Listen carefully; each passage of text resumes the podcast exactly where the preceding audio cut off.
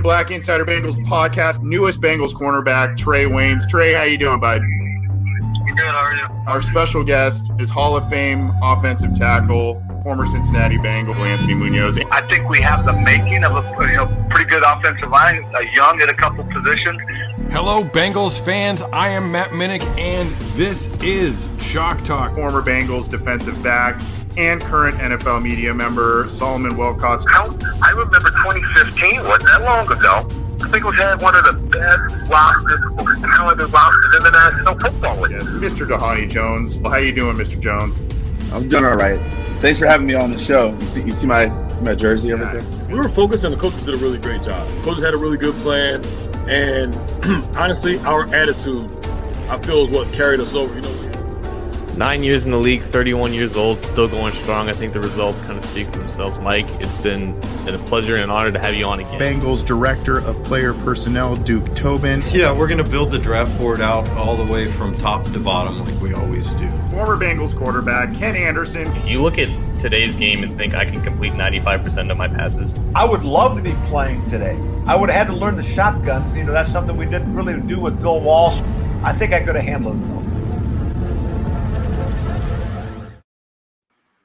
What's up, everybody? It's Listener Questions Live on Friday afternoon. I'm Anthony Cosenza, joined by John Sheeran. Gave you a little extended intro there. Hopefully, it came through loud and clear and visually clear for you.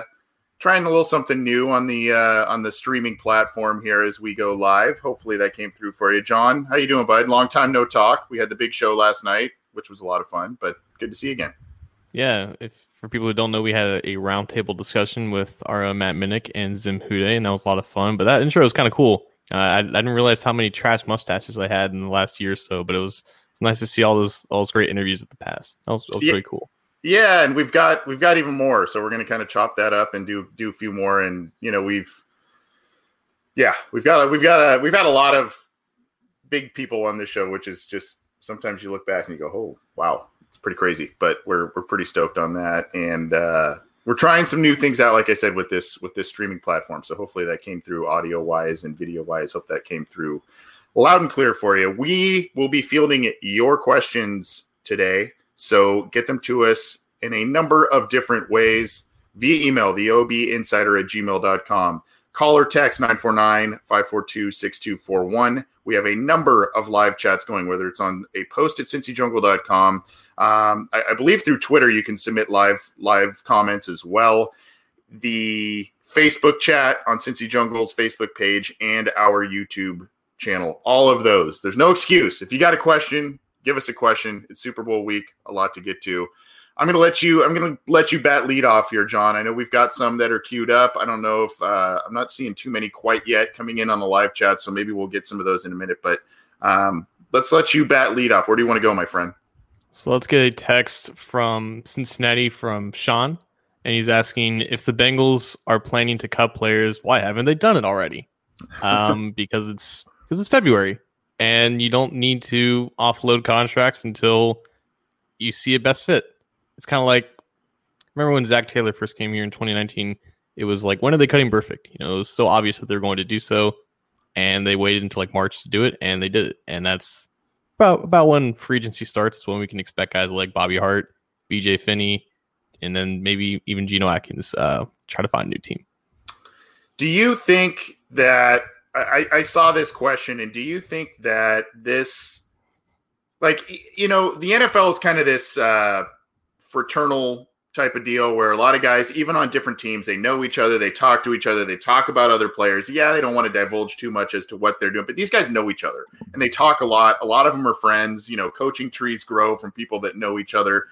I guess my question is, you know, do they use at some point some of some of the spring time to to figure out, hey, you know, they're talking about maybe unloading this guy, or oh, this guy got into a little legal trouble at this point. Maybe it's a guy we target, or you know, and, and so they kind of line things up, and then they use that legal tampering period shortly before free agency begins, quote unquote, to to kind of then shed some of these contracts, make room for what they believe they need to create space wise to sign some of these guys. That was the thought I had today. Am I going crazy by thinking that, or I, I don't know?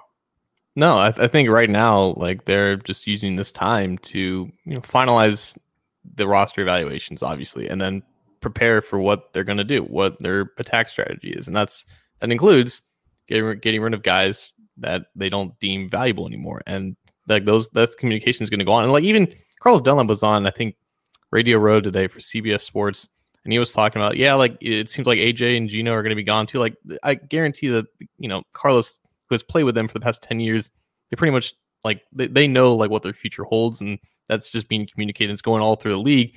And then we just hear like like the rumors that are substantiated or not, and we can kind of make these best guesses. But yeah, all this stuff is going on right now, and it's it's all but official, but it's not going to be official until it really has to be. So let's keep moving on here. Good friend of the show, Chris Hubbard. If the Bengals use the franchise tag, better to use it on William Jackson or Carl Lawson. I tend to think Lawson because pass rush. I mean, they're still both kind of premium positions, but I think if anytime you got a guy that can rush rush the passer, and we've got a, a good potential follow up question on this too, but uh, in terms of Carl Lawson, but um, I think I think pass rushers are just at a premium. It's kind of like you know offensive line. You build your defensive line. You have your quarterback. I don't know. That's just kind of my opinion. I, but cornerbacks cost a pretty penny too, and you need good ones there.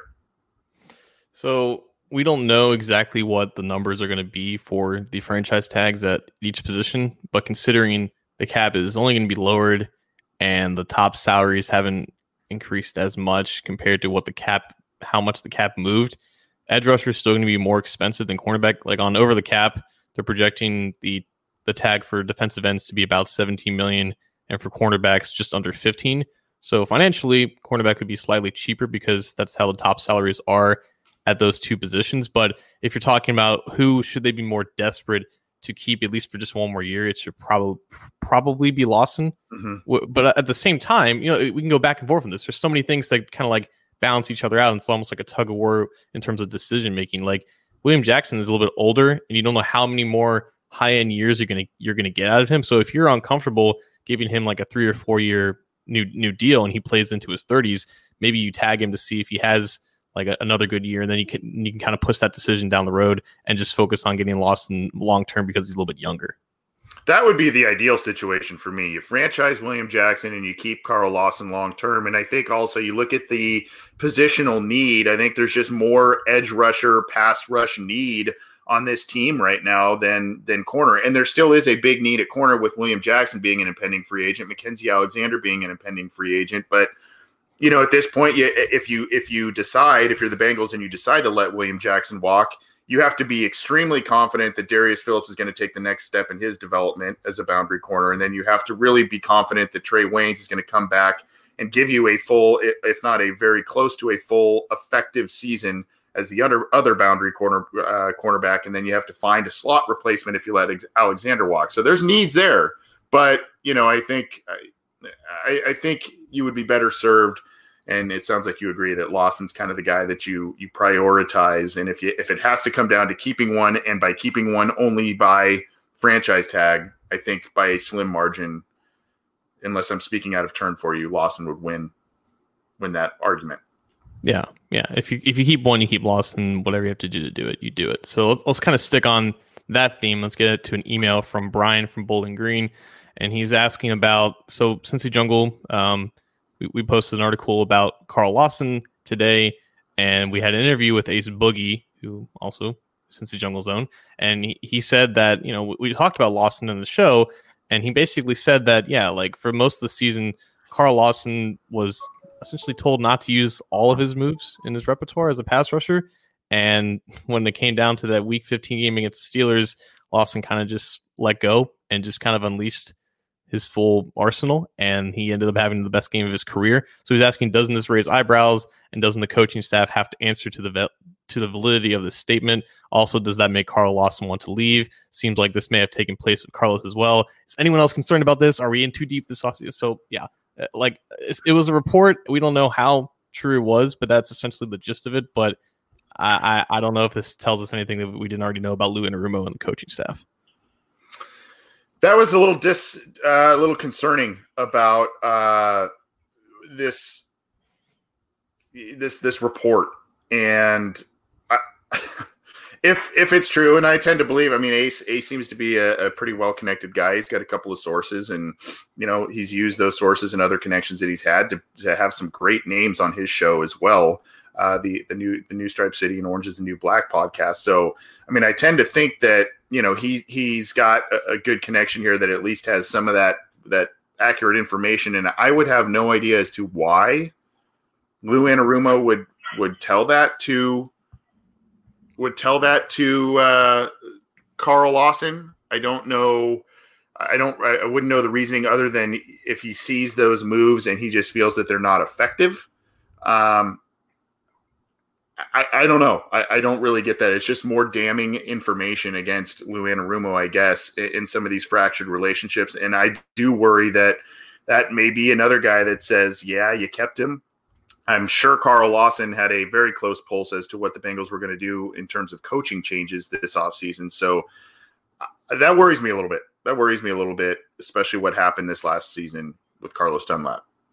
So I think there's some shred of truth to it because I don't believe Ace is a liar and I believe that his sources are pretty well connected, but we don't know the entire story. But also, like again, it doesn't surprise me too much knowing what we kind of know about Anarumo already. And as far as if that would make Loss want to leave, um, if they pay him well, I think he stays around. I think that's the biggest indicator of that. And I don't think he's going to be demoted like Carlos was because they have nothing else at edge rusher. So he's valuable and he's going to get paid like it too. So I think that will matter more than anything else, especially because Anarumo is going to be on the hot seat anyways, and he he might even, he might not even be around for the entirety of Lawson's deal.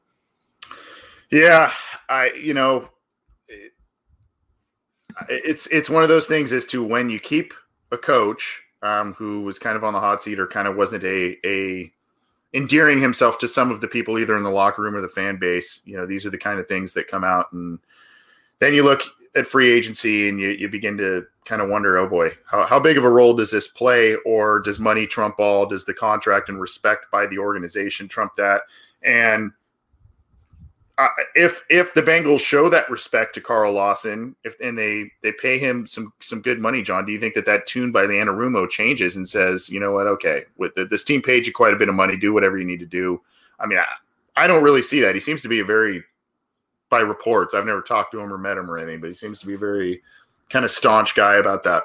Yeah, I mean, he shouldn't really have a choice. Uh, just, it just, it just, it, yeah, it just seems like he doesn't really like anybody on this defense, which is just kind of funny. But we'll see. Yeah. Well, we've got a call. I think we briefly lost him, but uh, I believe he's back. I think it's uh, Terrell back joining us on the the Orange and Black Insider. Terrell, are you there? Oh yeah, how, how you guys doing? We're doing well, man. Good to hear from you again. It's been a little while since we've done one of these episodes, so glad to glad to have you call back in. Oh yeah, you already know, but uh, I just real quick though, I just want to just uh, say that the popularity that that the Bengals get towards um, the Pro Bowl sometimes be despicable towards me because I'll take Jessie Bates over Budda Baker and all them any damn day. And then the first thing, and then the other thing I was gonna say is, uh, y'all y'all sway me. It, it, Ja'Marr Chase, man, he, he mm. the hmm. man. Y'all y'all persuade me. Okay. And um, I and I think it's a real Chase trade down to get Pitts or bust. That's your order. And, that's my order. Okay. And um, but but uh, I got friends of mine that tell me about Darrisaw and uh and Slater, and um and another thing I just hope they do good at free agency again. And um, the, uh, I, I want to I want y'all to write this on a notepad. I want to know, John. We from the Natty. I know. I want to know y'all top five UC. Uh, I want to know his top five UC players and from and, and Anthony, since you from the West Coast, I want to know your I want to know your top five U, USC players. Okay, okay, that's a that's a put that on the, put that put that on notepad. Maybe later on in the summer or something like that. Okay, I just I like that. I like that. Cool. Well, we'll we'll get we'll get to that. I mean, I, we could probably mention a couple right now, but we'll get to that, and then also we we're going to tie your question into some we've got about Sewell and Slater and stuff too. But good to hear from you as always, Terrell. Have a good weekend, bud. Enjoy oh, yeah. the Super Bowl. You got you got a you got a pick in the Super Bowl? Uh, I, I do got the uh, uh Tyreek Hill is, is, is becoming one of the, my favorite players. Okay. Just, and um and, and I got love for the Kelce brothers just because they they from they from UC. they from Ohio. Yeah. Okay. Yeah. All right. Well, he's got the Chiefs. Thanks, Terrell. Appreciate it. Uh, Terrell's got the Chiefs. I know John yesterday. You said in the Super Show that you've got the Chiefs as well. I, I, you know, we'll see what happens there. I think it, it's going to be actually a pretty entertaining game. I don't know. I mean, I guess you could kind of say, do you have a favorite UC guy? Top five? I'd have to really think about that. But uh, do you have like a guy that's like, oh, UC, that's that's my guy, the top guy? Is it Kelce? Kelce's not one. I'll, I'll get to one in a little bit, but Kelce definitely is top five. Isaiah Pead, the running back Oh, from yeah. 10 years ago, he's up there. Both Zach Collaros and Tony Pike are up there. My number one guy of all time, though, is Mardy Gilyard. And for UC fans, they, they remember who he was and how special that he was. I thought he, I, you know, 13 year old me thought he was going to be so amazing in NFL, but you know, he didn't last very long there. But that that is a UC legend in my heart, Mardy Gilyard. I remember Mardy Gilyard and Isaiah Pead, and you know, er- you know, a lot of Bengals fans wanted those guys, and rightfully so. But man, I just what happened to them in the pros? Just I, I kind of expected a lot more out of those guys, but uh, some good names to be sure. We'll have to we'll have to kind of do a little homework and do our top five. though. Connor Barwin, an honorable mention. yeah, that's a he's Yeah. a good player. Yeah, let's let's tie a little bit of what Terrell said into a question here in just a second. Before I get to that, I just want to remind folks we are taking texts and phone calls 949-542-6241. You can tweet us at Bengals OBI. You can send us an email, the obinsider at gmail.com. You can use one of, I think, four live chats, whether it's through the, the Twitter accounts we've got we're streaming to, our Orange and Black Insider YouTube channel, the Cincy Jungle Facebook page, or the post on cincyjungle.com. So no excuses. Get your questions in. We're going to be here a little bit longer, and we appreciate your feedback and your candor with us. We like talking Bengals on a Friday right before the Super Bowl. So Terrell mentioned Slater, Darrisaw, um, obviously Sewell. I think yesterday I, I kind of said Sewell right now based on nothing happening in free agency yet and just where the Bengals currently are. Sewell's kind of my top pick based on what I've watched from him out here on the West Coast. Uh, Chase, I think, is a very close second for me based on talent, need, all of that stuff. Um, and then you've got, you know, Slater's now entering the conversation. Darrisaw maybe a little bit later if you move back. So there was also a question from Derek in Lucasville via text saying if Sewell's gone by number five, is Slater actually worth that pick or is that a reach? Do the Bengals need to move back at that point? You had a very interesting tweet video, John, that I found to be very well done about this, uh, and I'll, I'll link that in the live chats here. But um, you know, if you want to kind of reference that a little bit on your take with all of these guys, I think if Sewell's gone, like the question isn't if, if Slater's worth it at that point. Like Slater has to be worth that pick if if Sewell is still there in order to actually make it. You can't take Slater just because Penei Sewell's gone. That's not how any team in the top five should should work the draft. If you're drafting in the top five, you need to make sure that that player in your eyes is worth it. And if you take Slater there, it shouldn't even matter if Sewell's on the board. With that said, I don't know how you take Slater unless you believe in all your hearts that he not only is better than Sewell right now, but he's going to stay better than Sewell for the better part of their careers, maybe his entire career. And I don't know if anyone really has that take. I I, I know that the hype with Slater right now is that he is in fact a better player than player than Sewell because his tape is just a lot more cleaner. And I think that's pretty objective. But that doesn't take away anything from what Sewell was at the same time that Slater played. Like Sewell is just a more dominating player. He's, he's younger, he's bigger, he's more athletic. And those guys that are drafted that high, who are that strong and have all those other qualities, they typically end up being really special players. That's the that's that is the type of player that you typically draft at five. With Slater, I don't think it's a it's a bad pick. It's not picking a bad player, but what it, what value are you really getting with a guy who's probably as good as he's ever going to be? And it's a really good player, but it's like taking Isaiah Wynn at fifth overall. You know, it, it's a solid player. He's not going to be a, a liability by any means, but are you really getting like the, the bang for your buck? I guess, and I think that's where the question with Sewell comes back into play. So it's it's more I, I what I gathered from, and I, I'm, I got to find this tweet video from you, but um, what I gathered from that is basically right now Slater is a better by by most people's standards in film review. Slater seems to be a better tackle to play at this moment in time right now than Sewell. However, the upside and the overall talent and what Sewell can become down the road, whether that's a year, two years, three years, what have you, that is where the the Sewell argument potentially wins out. Am I, am I get kind of gathering that? Uh, which which I, I, I agree with. Yeah. on- like just imagine like Slater is going on th- this linear curve that's like slightly upwards, but it, it's not going to be that much higher in like five years. Sewell is on like almost an exponential curve, so he might be like lower at this point in time. But you don't draft guys for the sake of right now, anyways. You have him for five years, and with Sewell, he's going to be like 24, 25 by the time his next extension comes. You can have Right. prime Sewell for like 10 years or so before he turns like 30. Like that is the long term investment that you need to make at that spot. And he is the, the type of talent that you are comfortable investing with a top five pick. If you had, so I, I said basically yesterday on the Super Show, I said Sewell, Chase, Chase right there, just based on where where the Bengals are at this point in time. Sewell, Chase, and then I had like you know Slater, Pitts, you know those those guys kind of a- after that, um, based on need, talent, all that stuff. What where do you have a a pecking order at five as we sit here right now, early February for the Bengals I think the, I think those the- names? Like the top three are just very interchangeable. Like it's Sewell, Chase, and you can throw Kyle Pitts in there. I, Yeah. I just think that all three of those guys are going to check every box that the Bengals have, and it'll it again they're going to be one A, one A, one A. Like that, that that's like the that's how they put their board together. They have like one A, one B, one C for first round players. They're all going to be one A, and it- even if I guess Sewell is still technically higher on the board than Chase, it's just going to depend on who they really need more because they're the same quality of player.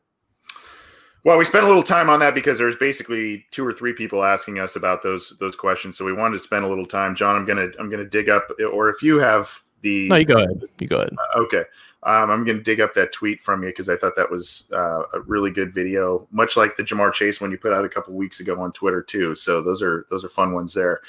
Where I, I think I grabbed that last one. I don't know. You see one here that you wanna you wanna get to? Yeah, since we're on a line, we have a question from Darian Harris in YouTube. He's asking, "What about Hakeem Adeniji? What do we do with him next year?" I in, in terms of what? I mean, I, Yeah. are you are you asking him to? Are, are you saying should he start? Should he? I mean, I, I to me, I, I know the Bengals, at least the former offensive line coach, seemed to be really high on this kid. Um, I know Matt Minnich really liked the kid as well, but I, you know, it was real up and down. Granted, he was a rookie. It was real up and down when he was in the in, the lineup. And I, I've said this before. I, think the Bengals need to be say like, you know, for most of the spots on the offensive line, they need to get the guy. They need to not have so much little. Wow, this guy could be in the mix, and this is kind of open, or what. They need to get studs at a couple of these positions, and I think that's what happens when you use potentially a top five pick on the on an offensive lineman, or maybe a top, you know, the, the pick atop the second round on because it's a pretty deep class at certain spots on the offensive line. So, I mean, there's that. Use a free agency pick. I mean, you, you gotta you gotta invest heavily on the offensive line, and I, I like Adeniji. I like what he brings, but for now, for me, he's kind of a spot starter. Can play a couple of different spots on the line, and that that's kind of where I'm at with him at this point. I don't I don't know that we're saying let's ink him in as a starter on on this offensive line right now. When it comes down in September to deciding how many offensive linemen are kept, he's going to have the advantage of being a great athlete and being able to play multiple spots. That's going to help him. Um, it sucks that he's gone through. I think Matt pointed this out. Like at least four different offensive line coaches since he enrolled in Kansas, including going from Jim Turner to now Frank Pollack. We don't even know what that does on a guy's development who's that young. Um, but his his tools and his youth they they give him an upside over other guys that the Bengals keep on the roster. So I, I expect him to stay and just be a, a backup. And if he has to start, then you know I hope it goes well for him. I found your video. I put it in the live chat. It, it threw me off a little bit because the intro graphic was Mel Kiper Jr. in cornrows, cornrows, I think. So that was that was the first image on it. So I was like, oh, okay. Uh, I didn't know specifically just at first glance, but uh, very That good. photo's video. that photo's been in my camera roll for like three years. Oh, I love it every time I see it. It's a good one. It's a good one for sure.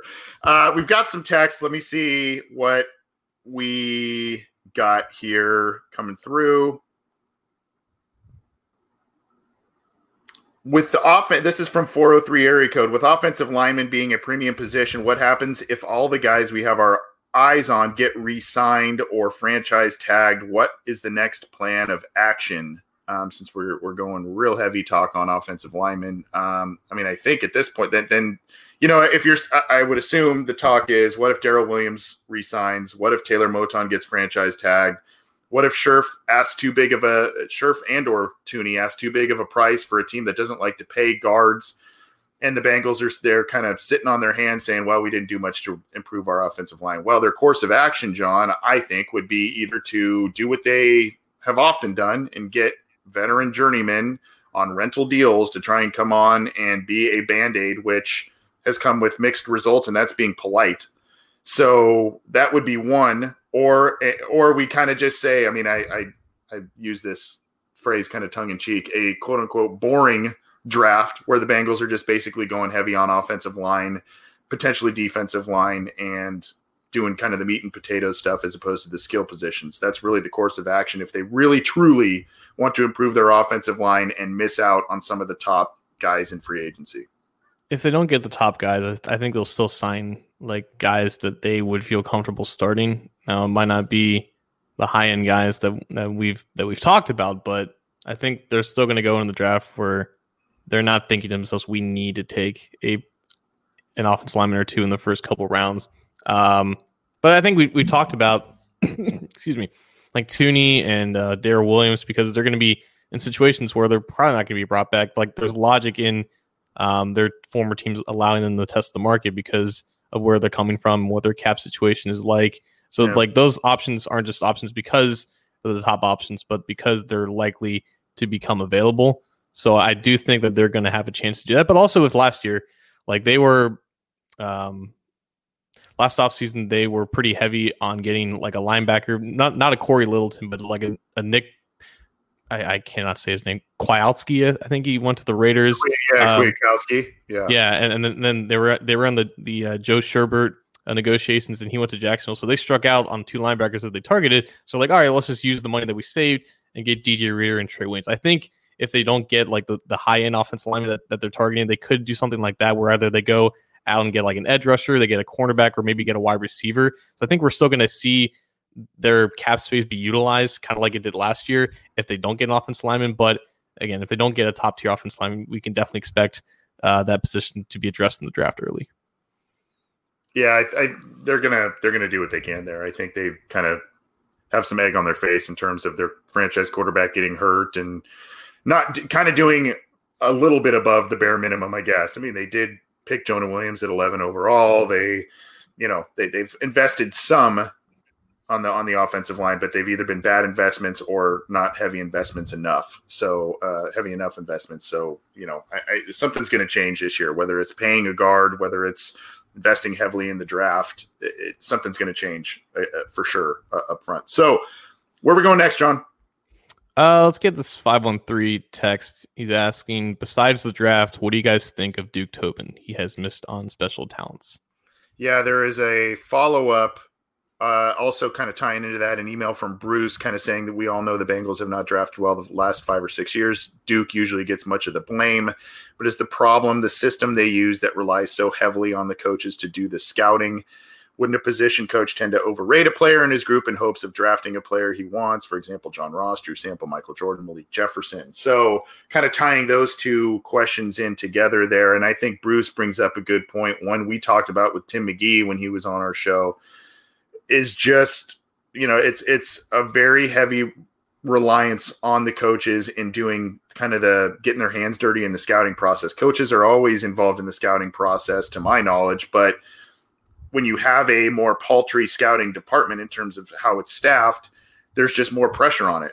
And Tim McGee corroborated that in terms of what Marvin Lewis had to juggle when he was head coach of this team. So, I mean, I, I don't know about the position coaches tending to overrate certain players aspect and pounding the table for some of them, but I really do think it, it has at least appeared so that this organization really, really respects, and for some reasons, rightfully so, their the, the say of their offensive line coaches. They seem to. I mean, Paul Alexander was here for a very long time. Paul Alexander, yeah, there's kind of some some bad picks and other projects that did not work out, but he did oversee some of the best offensive lines this team has ever seen in the Carson Palmer era with Levi Jones and Bobby Williams and Willie Anderson and you know Steinbach, others. So, I mean, he's there's a reason that Paul Alexander is respected around the league and stuck around for a long time, and I think that the Bengals do respect what their offensive line coach is saying, and maybe uh, say, and maybe to a fault. And that's we can go to Jim Turner these last couple of years and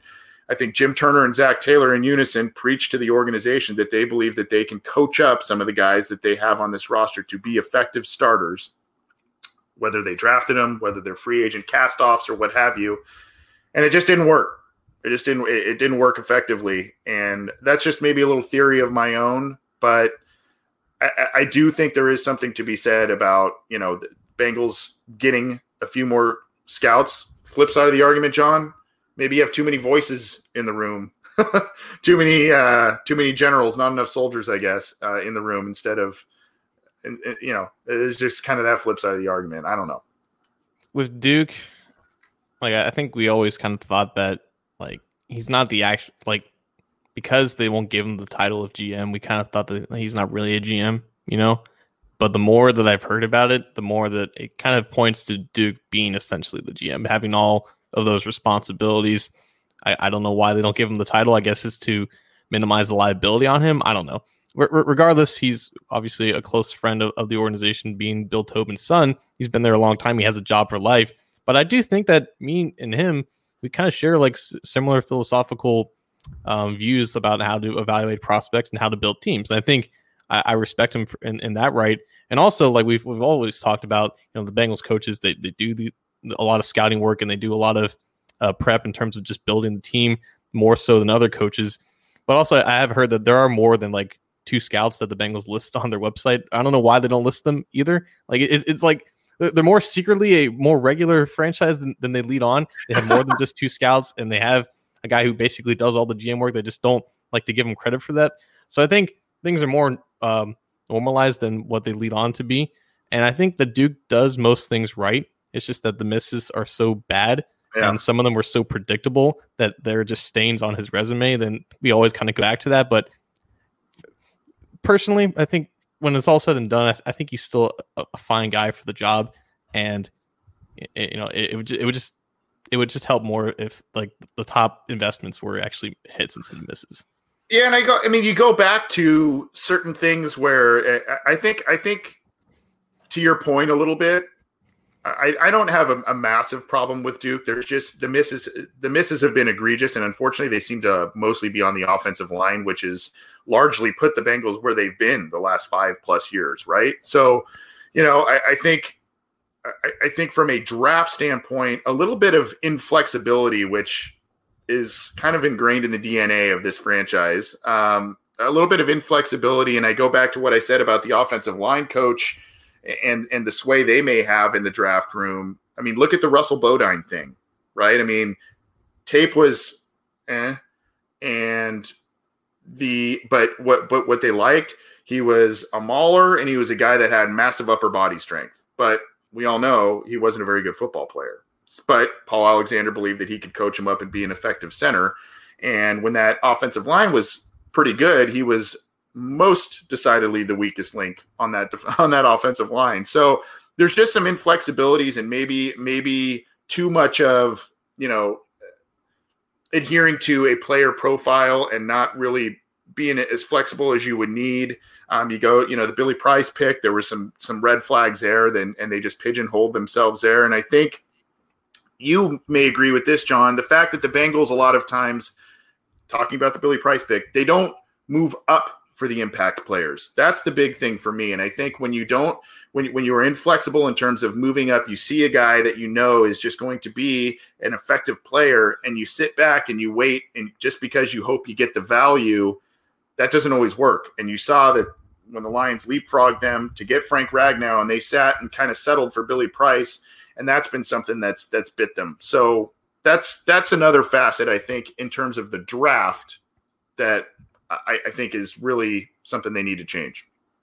Yeah, I think for the most part, though, like it, it's not always the best idea to trade up assets for like a non-quarterback, and that's something that I Yeah. personally agree with. But there are some cases where if you are dead set on Frank Ragnow and he's there two picks away, and the team ahead of you is potentially targeting offensive line, that is a situation where you can probably sacrifice a fourth round pick. There are there are definitely ways that you can do that, but I I, I do agree that it's not something that you always have to be able to do. I, I guess because I, I I think that accumulating resources is a little bit better than going out and getting a, a high end player who might not be a quarterback. So uh, there are some situations though I, I would rather them see them doing that though.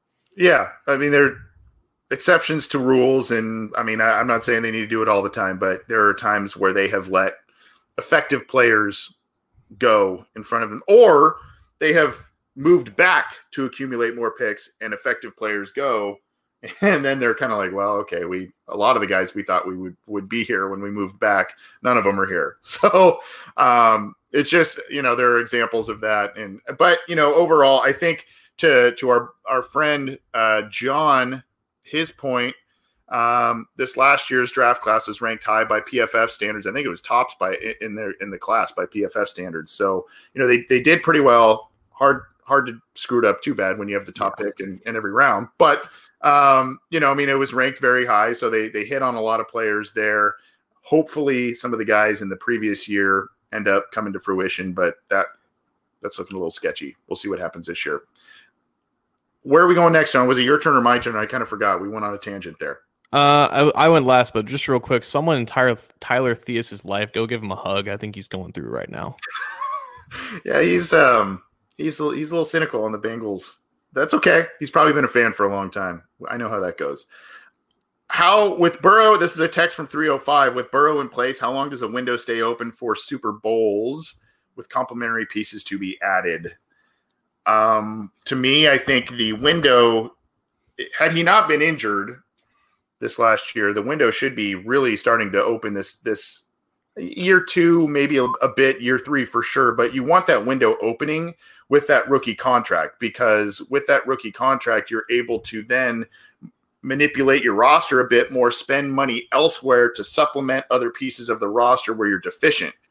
And the lack of a huge contract to the quarterback allows you to do that because it's, you know, unless Burrow for some reason either, God forbid, does not come back from that injury or just ends up not being as effective as we all thought and hoped, the Bengals are going to try and just throw bankrolls at him. So uh, at this point in time, what you would like to do is supplement the roster with a little bit more expensive contracts because you have a manageable contract at quarterback.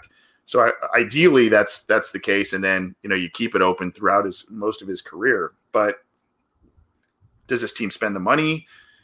Is Burrow going to be okay, or is it going to is this injury going to set him back a little bit? I don't know.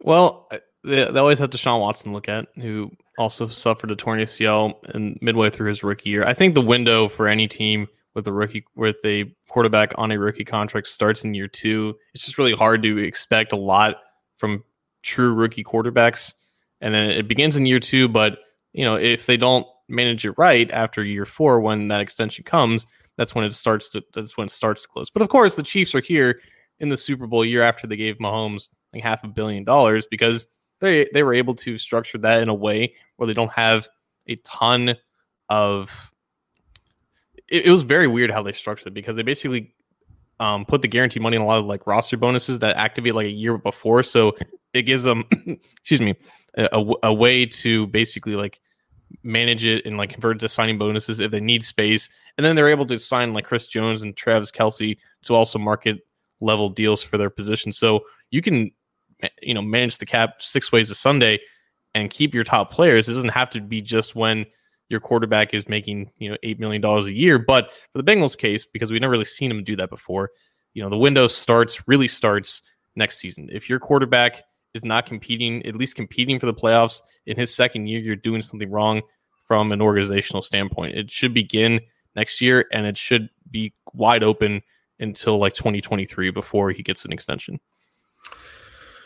What are you are you seeing some here? I'm, I'm looking at what we Yeah, I wanted to get back to um, AI a couple a couple minutes ago on YouTube. He's asking what is our opinion on signing more of an elite center like a Corey Linsley or Alex Mack instead of maybe a top end guard. Also rumored that Travis that Jason Kelce may be released. I'm not sure about that rumor. I heard about that, but there wasn't really anything behind it. But yeah, I think if you get a Lindsay and Linsley, and he's a little bit less expensive than um, like a Joe Thuney or Brandon Scherff, I think that makes sense because right now you have Billy Price as your starter. We don't know when Trey Hopkins is coming back, but even if Hopkins comes back, you're more confident than obviously in Linsley. He was just an all pro at that position. He's still, I think, in his late 20s, so he's got a couple more years of high end play. I, I think a top end center is almost just as valuable as a top end guard. And if he's less expensive, it kind of opens up what you can do. And once Hopkins comes back, you can you can place him at guard and expect at least average play. And I think that's really all they need. So it, it would be it would be wise, in my opinion, if they were to go out and get him. That I do think it would be wise as well, especially if, you know they should be keeping a very close pulse on what's going on with Trey Hopkins. You know, I, I you now got essentially your offensive battery, your center and your center and your quarterback coming back from major knee injuries, and that is just not not ideal. Not ideal for a lot of different reasons, continuity and effectiveness, and all kinds of different situations. That is just not ideal. So Trey's was obviously much later in the year than Joe's was, so there may be you know a little bit of an extended timeline. Obviously, you know he's he's a bigger guy than Joe, so there's just a different rehab process that goes with that as well. So it's just something to monitor. But there, yeah, that that is something they will probably need a contingency plan there, and if Trey Hopkins is not ready week one, whether it's a you know a veteran guy that's just kind of floating out there that can help you, you know keep afloat for the first month or what have you, it's it's not a bad idea. Not a bad idea. Uh, Mr. Whisper, we talked about this. Do you trust Trae Waynes to be our number one corner if William Jackson the third is not retained? I don't. Uh, no, based on sample size, uh, no. Um, I, I think he. I think the plan that they had in place last year at cornerback was very, very good. William Jackson's your one corner. Trae Waynes is your number two corner. Mackensie Alexander is your slot corner. I think if you had it in that pecking order, that would have been a very solid trio going forward. Now, Trae Waynes is a good player. Trae Waynes has a, a lot of things going for him that, that they probably overpaid for him. I mean, he's got a big, big cap figure this year. Um, and the fact that he didn't play a snap for him last year was not just a, just a really really hard thing for the defense for sure. But I, I, don't know that I trust him right now to be your true number one. And it, it, also depends on your definition. Number one, are you talking about lockdown, shutdown cornerback? Um, I, I think he's fine, but ideally, I think you would still like to have William Jackson as your top corner. Trae Wayne is your number two, and then you'd have you know a decent slot corner, maybe a mix in Darius Phillips there as well. I go back to last offseason when this deal was announced. I'm like, this is not exactly a great deal. And everyone kind of got on me like, oh, what are you talking about? This guy doesn't miss tackles. He's just Dre, but with better tackling. Like, that's not worth 14 million a year. That's not worth 16 million guaranteed. It never made any sense. He was never that type of player. And now he's down a year and now he's even closer to age 30. Trae Waynes is a great guy. We had him on our show. I think he's a great personality and stuff. But that's already what they think of him. Like, they wouldn't pay him that contract if they didn't trust him to handle all the responsibilities that come with being a top end starting cornerback that can take out a team's number one option. That's never really been him, even with in a defense that was coached by Mike Zimmer. So that's where they are. Like that's their opinion of him. He's got two years left on his contract, and that's that's what they're going to expect from him. And that probably should have told us a little bit about what they thought about William Jackson to sign a guy like Trae Waynes to that contract when they knew that William Jackson was entering last year of his deal. That kind of you know creates some writing on the wall for William Jackson, but kind of where we are. And until we see him play like somebody has, he's never been before, I think there is going to be uncomfortable with it. Yeah. Let's. Uh, we're going a little long. Um, I, I, we've got a couple questions, John, about tight end. Um, and I know you had another. I'll I'll throw this link in here. Another interesting video that you put out on Kyle Pitts, and we talked Kyle Pitts on the Super Show last night. So go check that out. We had a text from five one three overall our offense looks to be set outside of the offensive line and maybe tight end. Do you see us trying to pick up another uh, wideout or running back in free agency or the late rounds of the draft? Um, and then there was a, a, I think it was an email um, from Timo in Finland saying hello and thank and thank you for the show. What should the Bengals do with their tight end department, draft, free agency, etc.? So you've got now You've got Drew Sample, who began to emerge at the end of the year. You've got CJ Uzomah, who's really started to become a nice little player, but got hurt pretty early in the year. Um, so he's he's been out, and you know you've got Cethan Carter. You've got you know kind of just so, some other guys beyond that. Is this a position you think the Bengals need to stockpile? I, I think if the Bengals kind of settle someone on offensive line, maybe they get a, some wide receiver help in free agency. I think at five, then you go give me Kyle Pitts.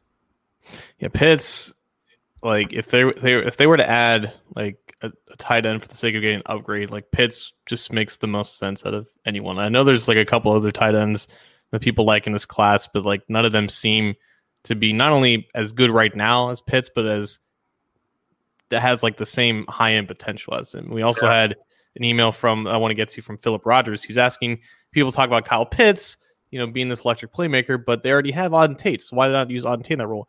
The Bengals don't have anybody like Kyle Pitts. Like Auden Tate may be 6'5, 230. He moves like he's 6'5, 270.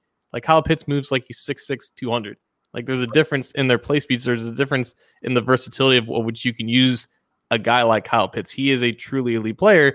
And if that's the direction that the Bengals want to take at five, and people talk about trading down, like if you're comfortable taking Kyle Pitts with the eighth overall pick, if you trade down, you would be comfortable taking him with the fifth overall pick, in my opinion. Right. I, I think that just it, it, makes sense if if if he's the guy that they want to feature in this offense to take the 100 targets that AJ Green is taking away from him wherever he goes, it, it would it would be fine with me. He fits perfectly with with what Joe Burrow is in terms of how he throws the ball and where he throws the ball and when he does well, you know, throwing the ball downfield like that would be a seamless transition and a guy that would contribute immediately and the guy that would be a good player for a really long time. He's not even going to be 21 until October. He's just like Penei Sewell. So if that's the direction they want to take, that's fine. But if if they don't get Pitts, I don't see a reason why you need to go out and get someone less than Pitts because you already have Uzomah and Sample. You can make that work if those are your two tight ends. But Pitts is a different level of playmaker. I mean, imagine if you're able to get a Taylor Moton, a Daryl Williams, or or you know one of these one of these tackles out there that'll you know potentially push Bobby Hart out of there, and you you would think you have an upgrade at right tackle, right? You're getting Jonah Williams back. He's not coming off of surgery. He did have a, a pretty significant injury, but he's not. He'll be back at left tackle. So you have your tackle spot settled.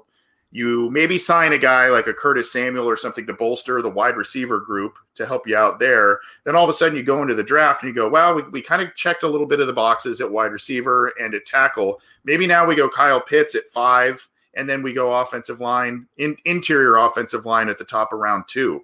Um, I would think that with all of the offensive deficiencies that were on display with or without Joe Burrow last year, I think if you kind of are able to achieve all of those things – you'd be feeling a lot better about that side of the football at that point and, and what you're able to achieve.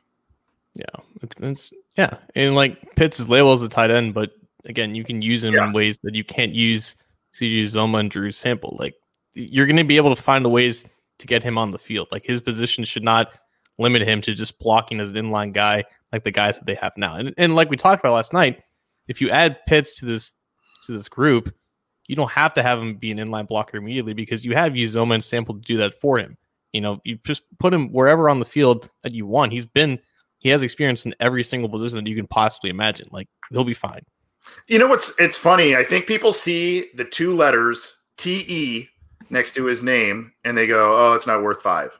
I, I think if you look at him more like if you if for you fantasy footballers out there, if you look at him as kind of as his position as quote flex, if you look at him that way, then I think you go, okay, that makes a little more sense because you can split him out wide, you can put him in the slot, and you can line him up in line, not necessarily to block, but you can line him up in line to play tight end, and you can do a lot of different stuff in the goal line. He will stretch the field with his size and speed for his size. I mean, if the Bengals take care of a lot of different needs in free agency, I'm like, that's the guy. It's hard to go against him. It really is. Yeah. Like either him or Chase, it's hard to go against it. Anything else that we need to get to that we missed? Did we get any in the comment section here that we need to get to and on the on the website? I've been trying to monitor all kinds of different things here. I believe we got all the ones that were submitted before the show. We had nobody go from the site. Is there any yeah. others in the comments here? Um, oh, by the way, Just saw this come up on Twitter. Here you go, right here. Bengals land Kyle Pitts in latest NFL.com mock draft. So there you go. Um, that is, he's been labeled a quote generational talent and a matchup nightmare. So uh, this is from Lance Zierlein, who made this pick for him. So could be a viable guy. Could be a viable guy for him for sure. Any others we need to get to? Um, I mean, there's a there's a real good one here by Joe Wharton. What is your perfect ideal offseason for the Bengals? That would probably take that. That's a question for a, an entire episode, I think. Um, I don't know. What do you think? Uh, I, in like three bullet points, get two new starters on offensive line, get another weapon, make sure that the defense doesn't have any glaring holes. Glaring holes. They're going to have holes, but not like Jalen Davis at slot yeah, quarterback. Major, major Achilles heel type of thing. Yeah. Uh, this one from our buddy John. Who are your sleepers in the draft later rounds? I mean, we got to do more research here as the as the months goes go on, um, and we will do that. We will be getting you. Last year, if you joined us, we did a lot of free agency and draft profiles. Um, so we'll be doing more of those. We already started the the free agency stuff. So, um, just one guy that I know. Um, it's he's not late round. He's probably going to be maybe depending on how he works out, but um, probably a late night two or early day three at this point. Jay Tufele, that you know, I like my USC guys. The defensive lineman did not play this last year. A guy that isn't necessarily a household name, but you can move him around at a lot of different spots on the defensive line. So that's guy. That's a guy I'm going to be doing some film stuff on, and I will share that with you. But um, you know, I think had he played this year and played at the level that he was playing before, you'd probably say an A round two for this guy all the way. But um, you know, just with the with the year being what it was, and um, maybe some of these other guys showing up at this at the Senior Bowl and playing well, um, you know, I think I think he may fall down the pecking order. But he's a guy that is an inter- interchangeable and movable piece on a defensive line that I think a lot of people would like. Any others that come to your mind there for a mid to late round guy where you go, oh yeah, that guy. I've been kind of interested in that guy. Yeah, to, to answer Tyler in Facebook's um, inquiry, Wyatt Davis would obviously be a great fit. Um, the thing is with him, I think he suffered a, a knee injury during the national championship, and for anyone who has a questionable medical this year, it's going to be. I, I don't know how the NFL is going to deal with that because the access that they're going to have to some of these guys' medical uh, reports is going to be a little bit. Um, it's less accessible. They're not going to be at the combine, and they're going to have to try to. Uh, uh um, acquired through like their pro days or whatever. So like Wyatt Davis could be fine, but some teams may not be able to know that, and it might be the Bengals. So he could easily be a great pick at the top of the second round, but he could also fall to round three. We have no idea. We have we have no idea what the, is going to be like for some of these guys who are entering this process uh, injured. I hope that he ends up going where he should. But if he is there in, on day two and the Bengals still need a guard, he would make a lot of sense. Yep. Well, let's get on out of here, John. Thanks everybody for all the questions. We tried to get to as many as we can. Uh, there's still some uh, that we maybe did not get to. We apologize. We tried to get to as many as we can, but thank you so much for submitting them our way and for joining us. If you joined us last night or listened afterwards uh, for the Super Show with myself, John, uh, Zim Hude, and Matt Minnich, that was a lot of fun. We're going to do a little bit more of those, and we'll be giving you all kinds of coverage going forward with free agency, the draft, all kinds of stuff. So Keep it to the Cincy Jungle podcast channel. Keep it to cincyjungle.com. John, have a good weekend, bud. Enjoy the Super Bowl. You got the Chiefs, right? Just for the record. I got the Chiefs. I got the Chiefs. I don't. I don't see that Buccaneers defense stopping him. But this is Brady, and I've seen him do stuff that I've despised. So he's probably going to do it again. Yeah, I begrudgingly take take Tampa Bay, but uh, you know I would not be surprised at all if I looked like an idiot there. So anyway, enjoy everybody. Enjoy your Super Bowl. Have fun. Be safe. We'll see you next time.